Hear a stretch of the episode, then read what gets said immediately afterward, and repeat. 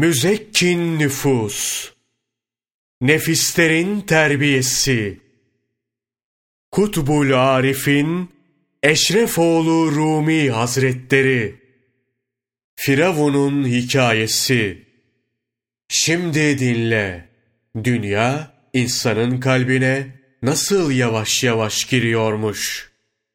Firavun'un asıl adı Kabus'tur. Mus'ab oğlu Kabus. Mus'ab da Ziya'nın oğludur. Bu kıssa Araf suresinin tefsirinde geçer. Mısır sultanlarına Firavun, Fars padişahlarına Kisra, Rum padişahlarına Kayser, Habeş padişahlarına ise Necaşi denir. Firavun, pazarda karpuz satan cimri bir Kıpti'ydi. Karpuzu dilimler, bir dilimi bir pula diyerek satardı. Depolarının hepsini karpuz çekirdeğiyle doldururdu. Zira kıtlık olduğunda Mısır'da birkaç yıl karpuz yetişmezdi. Kabus bundan istifade edip bir kaşık karpuz çekirdeğini bir akçeye satardı. Böylelikle çok mal mülk toplamış, bu mal gibi aşağılık bir sebeple Mısır'a sultan olmuştur. İki cihana ibret olsun diye 400 yıl yaşadı. Büyük bir köşk yaptırmış. Köşküne atla inip çıkarmış. Yokuşu çıkarken atının arka ayakları, yokuş aşağı inerken de ön ayakları uzuyormuş. Bu sebeple ben sizin benden başka ilahınız olduğunu bilmiyorum diyerek övünürmüş.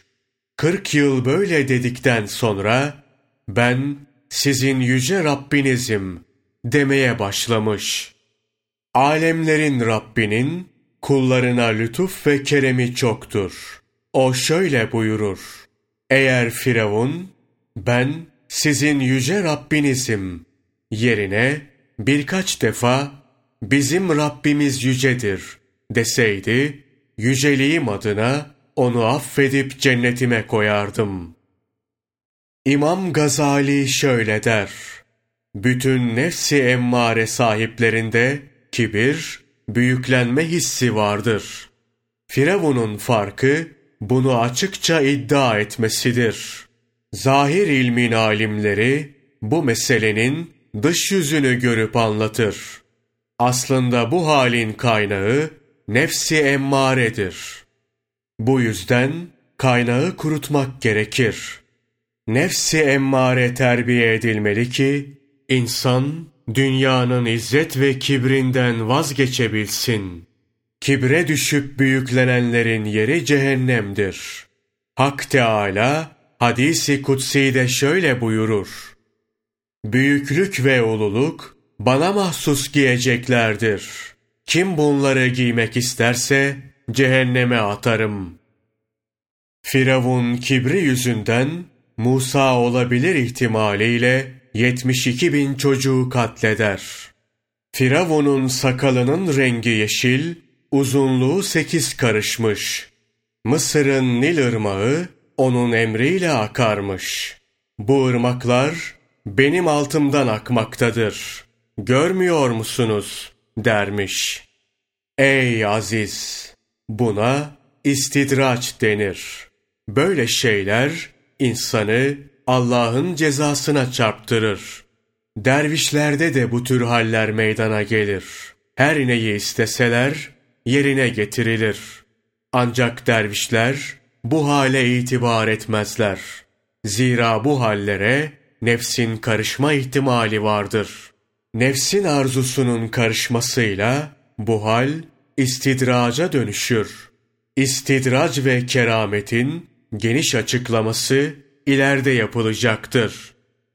Firavun bu istidraca inandı. Kalbi neye meyletse, nefsi neyi arzulasa, yerine geldiğini görünce dünyaya karşı daha çok hırslandı. Hırsı arttıkça Hak Teâlâ da istidracını arttırıp daha fazlasını verdi. İstidracı büyüdükçe varacağı felaket ve musibetin derece ve cezası çoğaldı. Firavun, istidracına güvenip, ilahlık davasını gütmeye başladı. Keremi bol olan Rabbimiz, ilahlık davasını güdene de verir. Dünya, Hak Teâlâ'nın düşmanıdır. Düşmanı, düşmana verir. Müptezele, müptezeli musallat eder. Onlar, istidraca aldanıp, son demlerinde ahirete imansız giderler. Bunları öğrendikten sonra, dünyanın zehirli bir yılan olduğunu bilerek hareket et. Her kim, bu zehirli yılana yaklaşırsa, bu yılan tarafından öldürülür. Akıllı olan, dünyanın azından da, çoğundan da kaçar. Dünya ile başa çıkmak, zehirli yılanla başa çıkmak gibidir.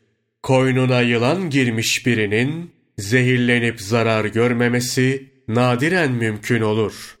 Kişi, yılan oynatıcısı olursa ve pan zehiriyle müdahale ederse, bu mümkündür. Dünya da saldırır.